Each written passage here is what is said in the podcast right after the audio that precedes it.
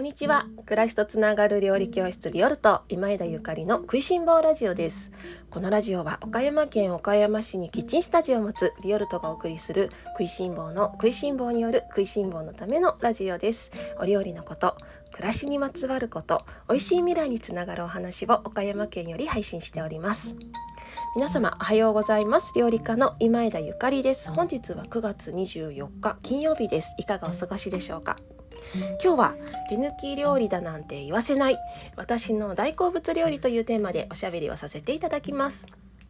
いよいよ金曜日となりましたね。今週はやっぱり祝日が2回もあったからなんだかあの過ぎ去る1週間が過ぎ去るのが早いような気がしていますが皆様はいかがでしょうか？お休みの日お外に出かけられましたか？秋になってぐっと気温が少し下がってきてまあそれでも日中はねあの汗ばみますけれどもあの湿度もね随分下がってきたしそれからとにかく空が青くって空気が澄んでいる感じがめちゃめちゃ気持ちいいですね。あの青い空に雲が色秋秋秋柄のね秋柄っていうのかな。もう秋っていう感じのあの形の雲がねぷかぷかぷかと浮かんでいるのを見るともうそれだけで本当幸せな気持ちになりますね。皆様はどんな秋を過ごされているのでしょうか、えー、先日料理教室の方にあの県外？岡山県外の方で、えー、オンラインレッスンをねご受講くださっている方からねあ岡山の人はゆかりさんの料理教室に通えて羨ましいなっていう メッセージをいただきましたあね私もあの岡山だけではなく本当に県外にね飛び出してみんなとお料理したいなみんなとおしゃべりしたいなって強く強く強く思っています。まあねあのまあ、コロナが明けたらって言ったらちょっとなんもう何ともね何とも言えないんだけれどもまあ機会を見計らって私も絶対みんなに会いに行きたいと思います。もうそれこそあのこのね状況は、まあ、いつか必ず落ち着くわけなのでそしたらもう私は旅人のようにね全国回りたいと思っておりますのでみんなに会いに行くから是非準備しておいてください。どんな準備？どんな準備ですかね？どんな準備かわからないけれども来てっていう時今もうこのあの最近ちょっと落ち着いてるから来てっていう時はダメ元でもいいから声をかけていただいたら今週日曜日来れますかみたいな。あのダメ元でもいいのでお誘いいただけたら嬉しいです。あのオンラインサロンメンバーの皆様につきましてはその出張レッスンですね。スープの会っていうあの簡単な入門編の料理教室の出張レッスンがあるんですけれどもそちらあの超お得な価格で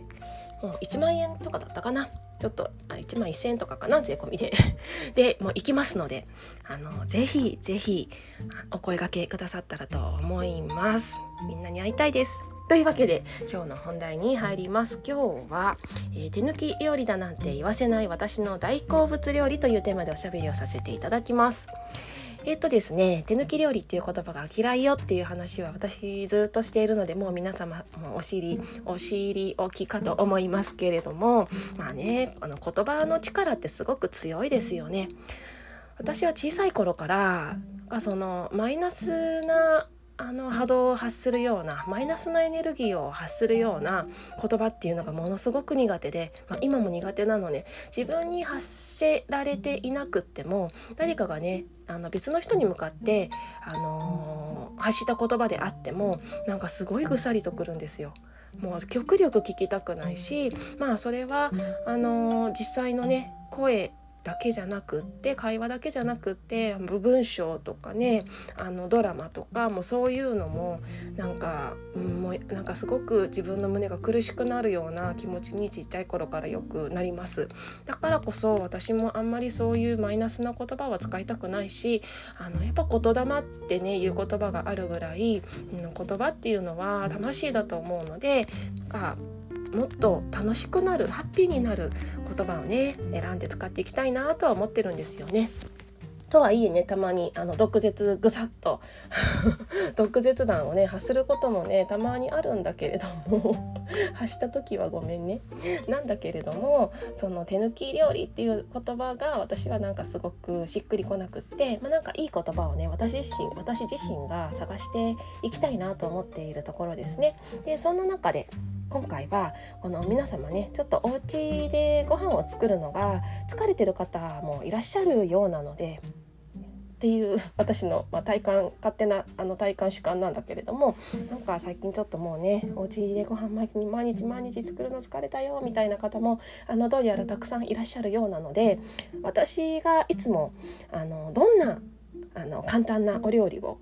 作って食べているかっていうような話をしたいなと思っております。みんなびっくりするよ。簡単すぎて。あのこういう料理家っていうか料理の仕事をあのしている人ってなんか大層なもうすごい手の込んだお料理を食べてるんじゃないかなんてちょっと思ったりしますよね。私も思うよ。客観的にあの見て。あの料理家の方とかね料理の本とかあのテレビに出ている料理のあの先生とかねいやお家ではどんなもの食べてるんだろうかみたいなすごいもの食べてるんじゃないかとかちょっと勝手にね妄想したりしますよね。でもね多分みんなそんなね大層なもの食べてないと思う。っていうかその手をかける料理と手をかけない料理にあの対してねどっちがいいとかどっちが悪いとかじゃなくって求めてることは私がね求めていることは美味しいっていうことなんですよ。美味しくって体が健やかでもう明日も元気みたいなっていうものをね私は食べたいと思っているのでそこがそこに対して手をかけるとかあの手をかけないっていうのはあまりあのフォーカスしてないんですよね。美味しければどっちでもいいんです。であのしょうがなくもう例えば餃子とか作る時は焼き餃子作ろうなんて思った時はもう手はかかるよね。野菜みじん切りしなきゃいけないし、まあ、お肉もねまとめてしかも包んで焼くみたいな、まあ、工程がいっぱいあるからだけどそれでも私は今日は餃子を食べたいっていうこの食いしん坊魂がもう あるからこそ手をかけても餃子を焼くっていう餃子を作って焼くっていうようになるわけなんですよね。ただその今日は別に餃子の気分じゃなくってすごい簡単なねあのすぐに瞬時にできてしまうお料理が食べたいいう気分だったら別にそれはそれであの時間があろうとなかろうと関係なくそれを食べていたりとかします。というわけで私が 好きな私の大好物なあの簡単なお料理今日は3ついっぱいあるので、まあ、今日はあのテーマの方にね手抜き料理だなんて言わせない私の大好物料理1というふうに1をつけさせていただいたんだけれどもこのシリーズシリーズねシリーズ化してどんどん続けていきたいと思ってますのであの今日はま1回目ということで聞いていただけたらと思います。まず1つ目ですね。3つ紹介します。えっと1つ目。1つ目はゆで卵です。ゆで卵。皆さんゆで卵好きですか？どうですか？私ゆで卵大好き。まあ基本的には卵が好き。あの卵は1日に何個までとかありましたね。昔最近はそれないらしいですね。あの卵はもう本当に栄養満点でパワーフードであのー、もうパーフェクト。パーフェクトな食材だっていう風に最近は言われていますね。タンパク質もいっぱい取れるし。で私まあねあのいくつ食べてもいいって言われたとしても実際私もその卵のタンパク質がめちゃめちゃいいっていうのを聞いた時に OK と思って なんかサプリメントとかあのプロテインとか飲むのは私やっぱり苦手なんですよ。なぜかっていうとちょっと話が飛んじゃうけどなぜかっていうとねプロテイン飲むと飲むあるでしょ？あのチョコレート味とかバニラ味とかありますよね。プロテイン飲むとねお腹がいっぱいになってもう私はそこでご飯が食べれなくなっちゃうの。だからそういうもので胃を満たしてしまうとダメだから 食いしん坊はダメなのでやっぱり私プロテインは個人的には私は飲めないのね。あの誰かが飲んでるのは全然構わないしあのそれを飲んでさらに美味しくご飯が食べれてもう健康だったらいいんじゃないって思ってるんだけれども。私自身自分がってなるとあの胃のね大きさに限りがあるのでプロテイン飲んじゃうと何も食べれなくなっちゃうんですよね。でお腹がいっぱいになって思考も落ちるので思考のねなんかあのクリアネスっていうのかな？そういうのも落ちちゃうのであの私はプロテイン飲まない派なんです。ただそのプロテイン、まあ、タンパク質がねあの多くの日本人が足りてないということは、まあ、存じ上げておりますのであの率先してね食べなきゃななんて思っているんだけれども そんな時に卵をどれだけ食べれるのかなと思って試したことがあるんですがやっぱりね自分の体の限界っていうのがあるよね。いくらでもね食べれるわけじゃない。あの2個ぐらいまで美味しいけどやっぱ3個目ってなると結構うんってなったりしますよね。ちょっと時間が空けばまた食べられるかもしれないし調理方法が変わればもっといけるかもしれないんだけれどもまあ自分の限界値として23個ぐらいかななんて思ってはいますがそうそうそれでゆで卵ね。私はあの大体時間がなくってでもお腹が減って何かが食べたい時っていう時はもうゆで卵食べます。あとまあもう時間があるなし関係なくねさっきも申しし上げましたけれどもあの時間があってもゆで卵を食べようっていう時は食べますが、まあ、ゆで卵を茹でる時にあの茹で加減ね、まあ、茹で加減はめちゃめちゃ大事ですよね。ここにちゃんと集中できるかどうかが 自分のあの今日のあの余裕余裕レベルっていうのが出るんだけれどもまあ、そこだけ真剣にね向き合って卵と向き合ってゆで卵を作るんですが自分好みの、えーと、私はね半熟っていう感じよりかは硬い卵と半熟の間ぐらいの黄身が、えー、真ん中黄身の真中心部分が少しだけとろっとしたぐらいが好き。が好きなのね。でそこでちゃんとあのパーフェクトに作れた時はそして綺麗に皮がむけた時もそれだけでめっちゃハッピーにな るんだけれどもゆで卵ね。あのよく食べます。なんて気軽でなんて手軽でなんて美味しいんだと思います。でまあ基本的には塩を振って食べることも多いんですけれども時に塩とオリーブオイルの時もあるしマヨネーズをもうあの上からむじゅってつけてでそれでバクって食べる時もあるしあとねアンチョビ？アンチョビを上にのせて食べるのもめっちゃ美味しいので大好きです。塩か塩とオリーブオイルかマヨネーズかアンチョビが私のゆで卵のあの食べ方のまあ定番ですね。であのプラスご飯食べる時もあるしパン食べる時もあったりするんですけれどももうね忙しかったらね子どもたちもあのうちは、えー、小中学生のね高学年の男の子がいて常にお腹を減らしているので何かしらもうなんかないって言われるから結構ゆで卵がねあの活躍しますね。でもそこにゆで卵あるよとかちょっとゆで卵作って食卓に置いとくとかね。そうすると勝手になくなってます。勝手になくなってる。お菓子とかもねもう息子たち勝手に買ってきて食べてるんだけれどもまあでもそれでもねできればあのこういうちゃんと体の体になるものをね食べてほしいなと思うのでゆで卵はまあかなりの頻度で我が家では、えー、食卓に並びますよ手抜きではありませんもちろん全然手抜きではなくて食べたいと思って食べるしもう茹でる時は超真剣です。まあ、ただね時間がない時でも気軽に作れるので本当に助かる、あのお料お料理っていうのかな助かるなって思ったりしていますね。で次ですね次はえお豆腐を食べます。お豆腐です、まあ、季節に応じて冷ややっこだったり温めたりです。なあねお豆腐もすごくない？切るだけであんなに美味しいご飯ができるのよ。これだって手抜きじゃないよ全然。全然手抜きだと思わない。そりゃ助かるけどね。簡単だもんね。だけどあの夏だったらもうお豆腐をね切ってで薬味は絶対のせますよ。私はどんなに忙しくても絶対薬味は ちょっとすごい力入っちゃったけどもう食いしん坊代表として薬味お豆腐にのせる薬味は絶対に欠かせませんからもうどんなに忙しくても私はフラフラでも切ります多分風邪とかひいてても多分フラフラでも薬味切ると思うんだけれどもまあそこはね大事大事。でそこにそれを食べるでもうねちょっと涼しくなってきたので最近は冷ややっこじゃなくってね温めることも多いんですけれども湯豆腐ってなるよりは、うんとね、蒸すことが多いんですよ蒸す。蒸しちゃう。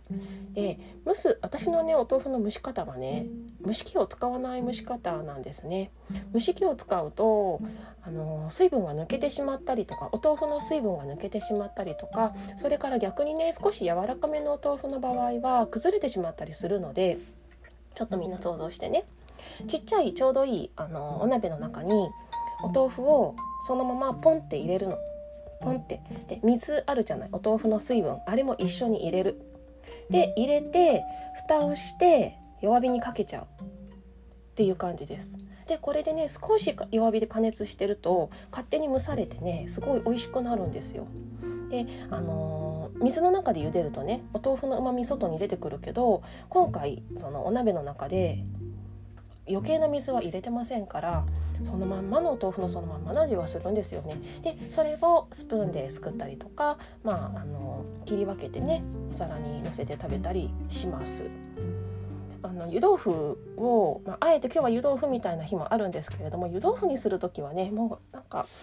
うん、本格的に湯豆腐にしたい時かな湯豆腐にするとテーブルの上にあのお鍋がボンって乗るじゃないですかあれがちょっとね我が家もものあの広いお家じゃないので広いお家じゃないのであんまり食卓にねお鍋がボンって置くと他のおかず置けなくなっちゃうんですよね。だから湯豆腐にする時はまあ湯豆腐メインでお料理あの献立考えたりするんですけれども気軽にねお豆腐食べたい時なんかはお鍋の中で蒸してでそれをあの取り分けて食べたりします。そうするとすごい楽ちんです。簡単。いやお豆腐すごいですねもうこれだって手抜きなんかじゃ全然ないめっちゃ美味しいしどんなにあの忙しいとか関係ないね時間があるとか関係ないですよね。では最後です。最後は、えー、オリーブオイルご飯です。オリーブオイルご飯これねみんな絶対試してほしいの。ほかほかご飯に玄米でも白いご飯でもどっちでもいいですよ、えー、ご飯にオリーブオイルこれは美味しいオリーブオイル限定です。美味しくないやつだったらやっちゃダメです。やっちゃダメ。美味しいオリーブオイルをほかほかご飯にかけます。そしてそこにお醤油もかけます。であのパクリです。めっちゃ美味しいから。これやったことない人絶対やった方がいいよ。あの23日以内にやってください。23日以内にやってください。あのね卵ご飯食べてるみたいな感じになります。卵ご飯。で卵ご飯より濃厚じゃないっていうかすごく香り高くて爽やか。卵ご飯も私卵かけご飯も大好きなんだけどね。大好きなんだけどあの時にあどうしようかな卵ほどなんかお腹にボンって入れたくなくって気軽にでもちょっと爽やかに美味しいものご飯になんかのっけたいなっていう時にはよしオリーブオイルだと思ってオリーブオイルと醤油かけて食べるのが大好きですそこにさらに美味しい焼き海苔をのせて食べたらもうこれほどのごちそうはありません。というわけであの、ね手抜きとかなんか時間短縮とかじゃなくってあのそんなこと関係ないの。大事なことは美味しいものを食べたいっていう気持ちだけです。手間がかかればいいってもんでもないし時間短縮すればいいってもんじゃなくて大事なのは美味しいものを食べてそれでハッピーになること。今日は私のそんな熱い思いとともに3つの簡単なお料理をご紹介させていただきました。皆様ぜひお試しください。それでは今日も美味しい一日をお過ごしください。暮らしとつながる料理教室ビオルト今枝ゆかりでした